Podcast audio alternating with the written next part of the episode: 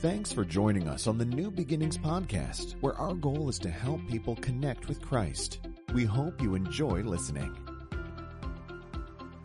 Well, this is it, week three of our series called What Makes You Happy. Uh, here's what I know about you you want you to be happy, right? You really do. Like, I've never met anybody that says, you know, I just want to be miserable in life.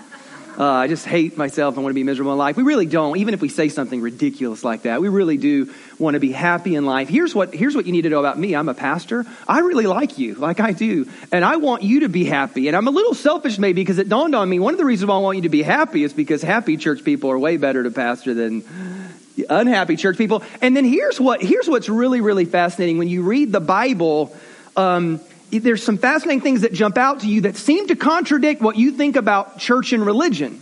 Because when you read the Bible, what you, what you actually discover is, is that God wants you to be happy.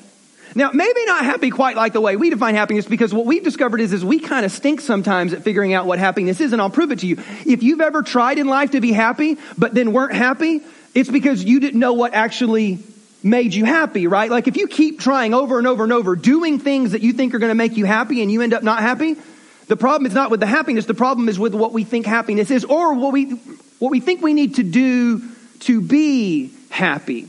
And Jesus was asked this question. He was asked, hey, what's the most important thing in all of the Jewish Bible? And you know what his answer was? It was that one thing that all happy people have in common. They have peace. And he said the most important thing that you can ever have in life is peace with God, peace with yourself, and peace with others. And if you have peace, there's something that all happy people have in common, and they have peace. And then last week, you really need to go watch these. If you haven't seen these, this is a series that builds, um, and we're in kind of the layer three now. But last week, we looked at Jesus' most famous sermon called the Sermon on the Mount, and the opening statements of his sermon and his most famous sermon was a, a series of a poem in essence on how to be happy. So here's what I know about you. I, you want you to be happy. I want you to be happy. And what I've discovered is that actually God wants you to be happy. So today, I'm going to actually quote from you or read from you probably one of the most famous quotes in the New Testament in terms of stuff that people love quoting today and sometimes even misquoting today. And, and we're just going to dive right back in because there's something I need to address today. And there's going to be parts that's like, yeah. And then there's going to be parts that are going to be like, ugh. Okay, so I need to prepare you for the ugh. Okay, like, yeah. Get, you know, like just, just dive into the L with me.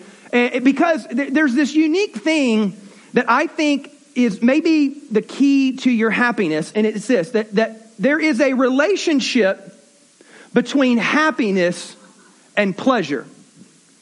And if there's a confusion about happiness and pleasure, I think that's actually the number one thing maybe leading or causing you to lose your happiness. Because when you start pursuing pleasure over happiness versus happiness over pleasure, you're going to miss something in life. It's so crucial that we figure this out. So to, to figure this out, let's dive into the scripture. So the Bible says this. In John chapter 10, Jesus is talking to the crowd, his disciples that are there, and then there's some religious leaders there. And he's actually kind of addressing some things with the religious leaders. Basically, the religious leaders, he was saying, y'all stink. Y'all have missed the point. Y'all need to come correct. And so what he does is, is, let's just read the text. It says this, truly I tell you Pharisees, you religious leaders, that anyone who does not enter the sheep pen by the gate, but climbs in by some other way, well, that person's a thief and a robber. And the one who enters by the gate is the shepherd of the sheep. And the gatekeeper opens the gate for him, and the sheep listen to his voice. And he calls his own sheep by name and leads them out. And when he has brought out all his own, he goes ahead of them, and his sheep follow him because they know his voice. They'll never follow a stranger. In fact, they'll run away from him because they don't recognize the stranger's voice. And Jesus used this figure of speech, but the Pharisees did not understand what he was telling them. And we all felt exactly the same way. I mean, all grew up with sheep. Good. So none of us understand what Jesus is talking about, right? These Pharisees are like, I don't know what he's saying. And every once in a while, Jesus would be in the middle of something. He'd be like, all right, y'all don't understand anything I'm saying. Because he was talking about sheep. Now, if you grew up around sheep, you would understand everything that he's saying because there's some really cool dynamics in play here. The way that the shepherd used to take the sheep out into a pastured area, they would build a makeshift pen, and then there was a gate, and the gate was the shepherd. Like, because, because like if you're just doing a makeshift pen for the night, you don't want to build more than you have to. So the shepherd would lay his body in, in the middle, and he was the gate. It's a cool stuff. And then sheep, if you know anything about sheep, they legitimately know the shepherd's voice. You can bring a stranger, he'll call the sheep, and they don't give nothing. They don't care. And then the shepherd calls them, and all of a sudden they just start flocking. It's. So there's a really, really cool dynamics about sheep, but the Pharisees didn't understand it. You and I really not understand it either. So at the end of this discourse on sheep and shepherds and religious leaders, he's like, all right, fine, let me just sum it up for y'all.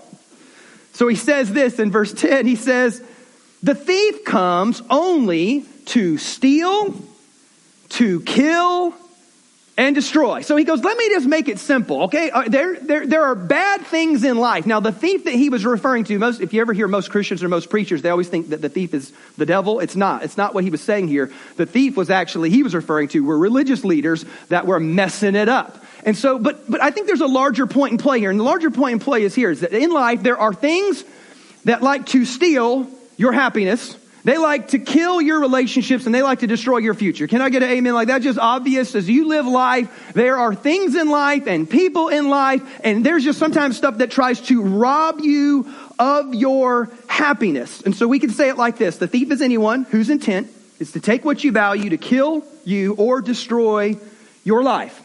Right? That seems pretty fair, right? We just know life is hard. There are things that are challenging, things that try to rob us of our joy or our happiness. There are thieves among us. Now, you have to admit, though, even though we quote that as if it's the devil, I mean, there's something true to that. There's something true to these religious leaders messing it up, but it's just a general principle that there's a thief that tries to steal your joy. We've all experienced that, right? Now, let's ask ourselves a really cool question here. Who has the most potential to rob you of your joy? Man, y'all are so smart. It's like somebody stole my sermon notes. And so, you, anybody ever take a selfie before? Pull that out and look at that. That's the person right there that has the greatest capacity and potential to rob you of your joy. Isn't that so true? Like, you ever said this phrase, I am my own worst. Yeah, y'all know. God, y'all are the smartest church in town.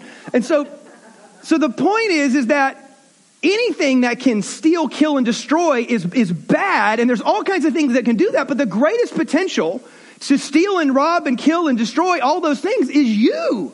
Isn't that fascinating? Because here's what you, you need to know. Because if you don't agree with me yet, let me just let me help you understand here.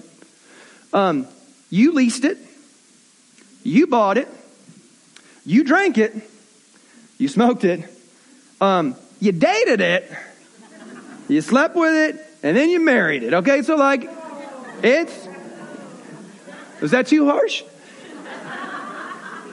I guess I guess my point is this. Uh, my point is this. The only common denominators is me. It's me. And so I have the greatest capacity and the greatest potential to mess my life up. It just, it's just so true that that, that that takes place. And so you just need to know that there are thieves in this life, and it might be that I am my biggest enemy. I am my own worst enemy. I am the one that sometimes makes those decisions. Have you ever done something look back on it and think, what was I doing? What was I thinking? Where was my brain? How did I do that? Why did I do that to myself? And at the time, you thought it was a good idea. And now in hindsight, now that 2020's kicked in, we realize this was a, this was a, this escalated quickly, you know, so now watch this though. So, so it says this. It says that the thief comes only to steal, steal, kill, and destroy. But Jesus says this, this is the second half of verse 10. I have come that they might have life. Everybody say life. So, so there's a thief in life, and, and there's all kinds of different thieves, and maybe I'm my own worst enemy, but Jesus has come for a very different purpose. He's come that I might have life and have it to the, everybody say full. Now, this is the NIV. If you were reading a different translation, like a New King James or something like that, they use a better word. It says this, if you know it, you can say it with me. I have come that you might have life and have it more abundantly abundantly like this is this is a way better word because god i need you to know this about god god loves you and god wants you to have life and have it more abundantly it, literally the translation of that word is literally this abundantly would mean pertaining to that which is not normally encountered Isn't that cool? That's a cool definition. You got pertaining to that which is not normally encountered. What Jesus was saying is this I want you to have an extraordinary life. There's ordinary, and then there's put some extra on that. That's what I want you to have. I want you to have an extraordinary life. I want you to have an abundant life. I want you to have a wow life. I want you to have the life that is above and beyond that which is normal. And that's why Jesus has come. Now, he watch this. Look, look, he goes down to the very next verse and he shows you how this is going to take place. The way in which you're going to ever achieve or discover or find abundant life is this.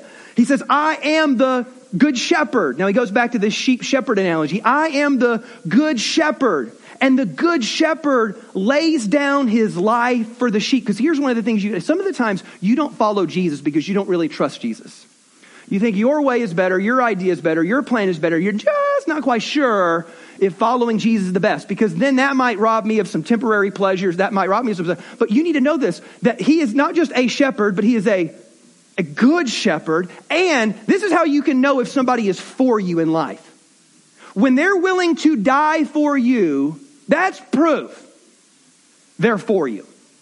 They love you. They're for you. And Jesus is a good shepherd. He says the good shepherd is willing to lay down his life for the sheep. And if you could just trust that, if you could just believe that, if you could just, okay, I know I want to do this, and my natural inclination is to do this, and mom always said this, and this is what dad would have done, but Jesus is asking me to follow him. I, I have to trust that he's good and that he's for me. And if I'll do that, then I'll discover maybe a little bit more about this abundant life. Because again, there are things in this life that Jesus is trying to do that's very different than what I'm trying to do. Because again, go back to the idea of there's a thief that comes to steal, kill, and destroy. Jesus the opposite. He's not trying to steal, he's trying to give. He's not trying to destroy, he's trying to build. Right? He's not trying to kill, he's actually trying to help you discover life and even life to the fullest. And again, the problem with that is me usually. I am my own worst enemy, and I am the one preventing that from taking place because again, I bought it, I leased it, I drank it, I smoked it, I, I chose it, I did that. That was that was on me. Now here's the thing. I'm gonna I'm gonna relieve you of the ugh for a second here.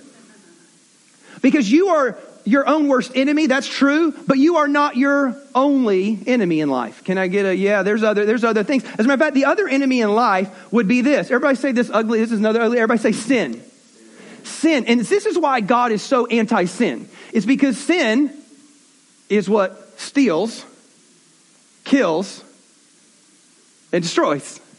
God's not anti sin in the sense that he throws out a bunch of arbitrary rules to see if you're good or not. How ridiculous. Actually, Jesus says, no, you got to think about God as a good, loving Heavenly Father. And the only reason He ever says, do these things is because if you do them, you'll get great outcomes. You'll actually start to find that abundant life as you follow the Good Shepherd into these new ideas. As a matter of fact, that was the whole week last week as we learned that what leads to happiness is not maybe what I, I thought it was. And so what He says is just, if you'll just follow me, you'll find that good and abundant life. And so sin is the thing that causes us to, again, miss the mark, mess it. This is what we said too. We said this in, in, in week one sin separates, right? Have you ever noticed like sin separates you from your peace? Sin separates you from peace with God, right? Because all of a sudden you got this sin in your life, and now I feel weird going to church, and I feel weird about what I did, and I, I wrestle. And so, anyway, how many of sin separates you from your, your relationships? If you ever take a friendship or a marriage or a dating relationship, go ahead and introduce some sin to it and see what happens, right? And it's uh, not, let me just define sin for you. Sin would be anything that hurts you or hurt other people. Just think of it like that in the most basic terms. Sin would be anything that hurts you or hurts other people. You start entering those things into your relationship and sin separates. Now, here's another thing that sin does is that actually, I didn't talk about this on week one, so I thought it'd be fun to dive in. Sin substitutes. And this is where we're going today, is that sin substitutes. Now think about this. Sin substitutes a number of different things, and this is just a handful. It substitutes pleasure for fulfillment. You ever notice that? Because in the moment, I wanted this.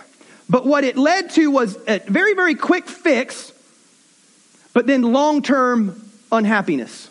It substitutes things for people because I start chasing after things, and as I chase after things to make me happy, and I realize that happiness is more about a who than a what, then I realize I'm, I, i am chasing down things and I'm losing people. I, it, it, replaces images for intimacy and it replaces immediate for the ultimate. So sin is this constant thing that is trying to rob me of my happiness. Literally, sin comes to kill, steal, and destroy. And so that's what Jesus is addressing here. I want you to think about the dichotomy here that, that literally goes, you got two options in this life. You can keep going down a path that robs you and steals from you, or you can go down a path that you can find some real, true, abundant life. And those are the options laid out before you. There's, there's a thief and there's a good shepherd. There's a stealer and then a giver. There's a, a, a, go down the list, and that's what Jesus is addressing here. So that, that famous verse that we quote all the time, the thief comes to steal, kill, and destroy. But I have come that you might have life and have it more abundantly. This is what Jesus is really addressing. Now, let's, let's go back to this idea here. Because at the center of most temptations, there is a confusion about the relationship between pleasure and happiness. This is probably our biggest issue because here's, here's the deal. You need to know that God gave you the capacity for both, right? The problem is not with pleasure or happiness. The, uh, the issue is priority. Does that make sense? Or we could say this if you prioritize pleasure over happiness, eventually you'll have neither. Now, I'm, I'm telling you some stuff that you know, but you maybe have never quite thought about. But here, here's when you think about it, you have to think about this. God created you with a capacity for pleasure and for happiness. As a matter of fact, you got to think some crazy stuff. You need to realize this. God is not saying choose me or choose happiness. How ridiculous. God gave you the capacity for happiness. He's not saying you can choose happiness or holiness, you choose. No, no, they both go together. Because here's what you got to remember too God created, again, your capacity for happiness and pleasure. God created sex. One day, he was sitting up in heaven with the angels and he's, he's putting mankind and the earth together and he goes, I just had a great idea. I'm going to do all the animals, they did it, but for humans, I'm going to do it like this. And it might create a whole lot of trouble, but it's going to be awesome. And so, and the angels are like, what are you doing? He said, don't even worry about it. So, so here's this, here's, I'm going to create sex, because sex could have been just purely procreational, and it's not. He introduced the ideas of pleasure and intimacy. And so there's, it's just, and God came up with that. So you have to think about it. Hey, Jesus made wine. Okay? You go figure that out. His very first miracle, disciples are like, hey, let's get it going. What are we going to do? Want to heal somebody or open up blind eyes? He goes, no, let's make some wine. what? You, that seems problematic, Jesus. Are you sure? So I'm just telling you. And then you, look, y'all can say that. Well, that was different. That was like grape juice. I promise it wasn't, uh, because the people said it wasn't. Okay, so when the people says, "Wow, this is really good," you know, trust me, it's it's not just grape juice. Um, my point, is, ladies, ladies, ladies, watch this. The disciples wore shoes. Okay, so it's all good. So, so God gave you the capacity for pleasure, for, for happiness. He gave you all these things. Again, the issue is priority.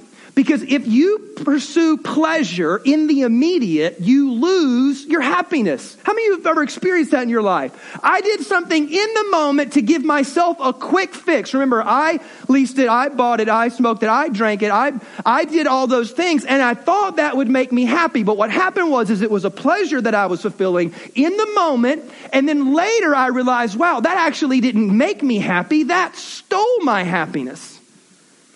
Actually, we could say it like this pleasure undermines happiness, but happiness leads to pleasure. And here, here's the crazy part, too. This is, this is so true. You're going to totally agree with me. You're going to go like, amen, that's so true. Watch this. Eventually, pleasure loses its pleasure and becomes a prison. If you ever met anybody that had an addiction, you know what I'm talking about. They had a pleasure that became so strong in their life that the pleasure lost its pleasure and became a prison. Now, some of the things that you're having pleasure with are not even sinful things. They're not even like awful, wretched, terrible things. They're not even evil things. They're just things that we prioritize above. And here's what you need to know as a pastor and as a counselor. I love you so much. And you probably know this too because you've seen your friend do this before. You can't see it in the mirror, but you can see it in your friends. Have you ever watched your friend start to go down a path and you're like, ooh, this will not be good? You can see almost like a car accident before it happens, and you, you're like, oh no, this is going to be bad. See, as a pastor, I'll start seeing people do certain things, make certain choices, create certain habits, and for me, it's like a car wreck that hasn't taken place yet. And I'm like, oh no, this is not. See, when, when you start prioritizing pleasure in the immediate, that pleasure eventually loses its pleasure and you become a prisoner. And you can take a look at like there's financial decisions you make. Think about it. There's financial decisions you make. And in the moment you wanted it, in the moment you really needed it, in the moment I had to have it in the moment. And what happened was is you started doing that in the short term and now you know what you have long term? You have long term unhappiness because you have debt and you have creditors calling and you've got financial stress and you've got financial pressure and you're literally losing your hair over this thing and you want to know why? It's because in the moment you chose pleasure over happiness. Now here's the deal. If you'll choose happiness first, as Jesus has defined happiness, if you'll choose happiness first, you'll have them both. It's the priority. So again, watch this. This is how Paul describes it. So Paul takes this idea of pleasures becoming prisons and he digs down so deep on it. Watch this. So in Romans, he, he talks about like this. So Paul says, do you not know, or don't you know, that when you offer yourselves to someone or something or a pleasure even, if you offer yourselves to someone as obedient slaves, you are slaves of the one you obey. What he was saying is, is if you ever had a pleasure, if you ever had a thing or a person, and you kept just kind of offering your life to those people, I'm telling you, man, what happens is, is that over time, you put it this way, you said yes, and then you said yes, and then you kept saying yes until you couldn't say no anymore. And he goes, the problem is, is when you offer yourselves to something like that, you, you become a prisoner to it. You become a slave to the one you obey. Whether you are slaves to sin, which leads to death, which is exactly what Jesus said, that the thief comes to steal, kill, and destroy, or to obedience, which leads to righteousness. And righteousness is just simply this. It's just being right with God. That's it. So he was saying this. He goes, You've got two options in life. That there is a pathway of sin, and I, I will get immediate gratification. I'll get my quick fix. I will feel pleasure in the immediate and in, in, in, the, in the moment that it happens. But long term, man, it ends up robbing me and stealing me of all my happiness and all my joy. This is the option. You can be a slave to sin, or you can be surrendered to the good shepherd who leads you to abundant life. And this was the idea that Jesus was talking about. And this is the idea, too, of this idea the, the, the, confusion that we have between pleasure and, and happiness is normally found in the fact that we think pleasure will make us happy immediately. But what we learn is it makes us unhappy long term. Because when Jesus talked about happiness, remember in the Sermon on the Mount, he said this happiness is about sowing and reaping. Do you remember that? Number one, let's, let's go back to week one. Let's see how smart you really, really are. What makes you happy? No thing. There's not a thing that can make you happy. And last week we discovered that actually what makes you happy is sowing. And happiness is never instant. It's never a quick fix. Actually, it's not, it's not microwave, it's law of the harvest. It's I will sow and reap my way to happiness. Or we could say it like this if we sow better, we'll reap better, and then we'll feel better. And that's how you find happiness. And if you've ever been struggling, if you've ever thought, man, I really, really want to be happy in life, and then you ended up not happy, and then you repeated these cycles over and over, I would dare to say that you had a confusion between pleasure and true happiness and you started choosing things in the immediate and choosing things for the quick fix, and you kept thinking, well, I need to be happy. How many know that's so true? In the moment you feel so desperate, you're like, but I need to be happy, so I'm going to go do this, spend that, buy that, call him, call her. I need to feel happy. And what you don't know is it doesn't make you happy. It's an immediate pleasure that eventually robs you of your happiness. It may even make you a prisoner of something that you can't even get free from. And Jesus saying that's the choice. But you got to trust I'm a good shepherd. And if you'll hear my voice and if you'll follow me, I promise you, I will lead you to a life and a life more abundantly. Now, here's the deal, and here's what's really, really true believing in Jesus won't help you, but following Jesus will make your life better and make you better at life. So be careful that I'm not saying, hey, if you just come to church, I know a lot of churchgoers not happy. I know a lot of people that seem to be religious on the outside, not happy. We are not talking about your church attendance, although I'd love to see you every week. I'm talking about you actually saying, Yes, Jesus, you are the good shepherd. You will lay down your life for me. And if I follow you, if I'll listen to your voice and follow you, I'll find myself on a path, not just to life. I'm talking about an abundant life. So we're not talking about just believing in Jesus. We're not talking about the intellectual acknowledgement of the existence of a thing.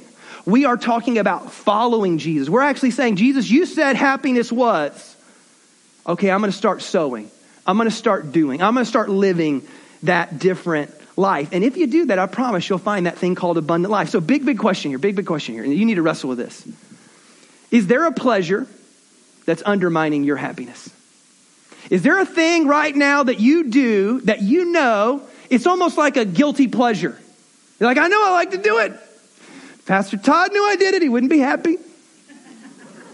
but I like to do it. It tastes so good. It feels so good. I like it. It makes me feel happy in the moment. But we know that it's actually undermining our happiness. And so, what forces this to happen then is to live this yo yo life where we go to this pleasure and we find out it didn't make us happy. So then we jump on this pleasure and it doesn't make us happy. And then we jump on this. We're like that old country song. We're, we're looking for love in all the wrong places. Except we're, we're looking for happiness in all the wrong places. And we keep, we keep trying. And the problem that some of us run into is we keep saying yes to certain pleasures until eventually we can't say no to them and we become imprisoned by them. And Jesus saying, I want you to be so free. I want you to be so full of life. I want you to be so full of not just a life, but an abundant life. I want you to follow me and trust me. And if you do it, I promise you will find happiness. And here's the deal if you put happiness before pleasure, you can actually have them both. So is there a, is there a pleasure that, uh, that's undermining your happiness? Or are you losing, in anywhere in your life, are you losing the freedom to say no? It's a big question you need to wrestle with. Now, I want to close with this because I've talked about this the last couple weeks, but I want to make it really, really clear here. As a matter of fact, if you go to Romans chapter 5, I want you to look at verse number 1. Romans chapter 5, verse number 1, it says this. It says, Therefore, since we have been justified through faith, we have what? We have peace. What do all happy people have in common? They have peace. When they lay their head on their pillow at night, they're at peace with themselves. There's no inner turmoil, there's no guilt, there's no regret, there's no unresolved issues. You know what happy people have? They have peace with others. When they lay their head on their pillow at night, they're not wrestling over the hate or the anger or the bitterness that they have in their heart towards another human being.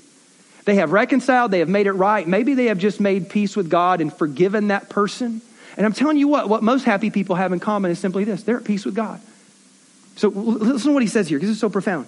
He goes, Therefore, since we have been justified through faith, we have peace with God through our Lord Jesus Christ, through whom we have gained access. Like you have, you have a relationship with God now. Like this is so incredible. You need to know this is that peace with God begins with faith in Christ. I trust. Not maybe use the word trust, not believe. I trust in Jesus. I tr- he's the good shepherd. He laid down his life for me. If he says it, I'll trust it. I'll give him a blank check and say, Jesus, whatever you, I trust you. So you need to know this Jesus is and was for you. He only wants your best. He wants you to achieve and to, to, to see and to experience abundant life.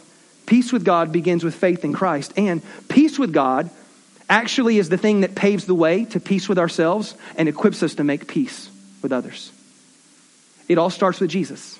I'm just telling you that if you really, really wanted to be happy in life, I wholeheartedly and truly believe that it begins with Jesus. Will I trust him? Will I follow him? And if I do, I'll find something called life and even life more abundant. I'm not talking about church. I'm not talking about religion. I'm not talking about your creed. I'm not talking about all your beliefs and getting everything just right. I'm talking about trusting Jesus with your life. And in doing so, what you do is you end up sowing towards your own happiness. And if you sow, you reap. You find yourself in that abundant life. Would you bow your heads and close your eyes with me today? I want to encourage you, you can trust Jesus. You couldn't get a more clear picture in life than this. That if you go down your path, if you go down the path where you say, I'm my own worst enemy, if you go down a path where you keep doing things that hurt you and hurt others and, and, and destroy and separate relationships and they separate you from God, I'm telling you, you go down a life ch- chasing immediate pleasures and you end up incredibly unhappy. We end up maybe even a prisoner to our own pleasures. Jesus said, If you trust me, there's a thief that will steal, that will kill, and will destroy. But there is a good shepherd. He loves you dearly, and he will lead you to abundant life. If you're in here today and you say, Todd, you know what, man, I, I, I need that in my life. I, I, I don't want to become a prisoner to my pleasures. I don't want to keep chasing a quick fix. I actually want something real and lasting, and I know that it's in Jesus. Then, if that's you today, I'm going to give you an opportunity just to slip your hand up in the air and say yes. Everybody's head bowed, eye closed. It's between you and God and me right here. If you say, I need Jesus in my life and I need to start trusting Jesus on the count of three, I want you to slip your hand up in the air. One, two, three, and slip your hand up in the air. Yeah, yeah, yeah. Hands up all over this place. Jesus would say, Stop letting the thieves come in and steal. Trust me. Trust me. Trust me. I promise He's for you. and He actually knows what will make you happy. Let's pray this prayer this morning. Um, dear God, we just pray, God, for every hand lifted, God, may their heart turn towards you in faith, God. May they walk out of this place and say yes to you. May they say yes to trusting you, to following you. God, would you please speak to them, help them, guide them, strengthen them, Lord God? I pray that you would guide them back into this place, into a church, God, where they can be amongst your people, hearing your words, following you, Lord God. I pray that as they go to work, as they head back into their homes and their families, Lord God, would you please love them, guide them, help them, Lord? Help us to follow you into that abundant life. Lord, we pray and ask this in Jesus' name. And we all said, Amen. Yeah, can you give Lord a big hand clap this morning?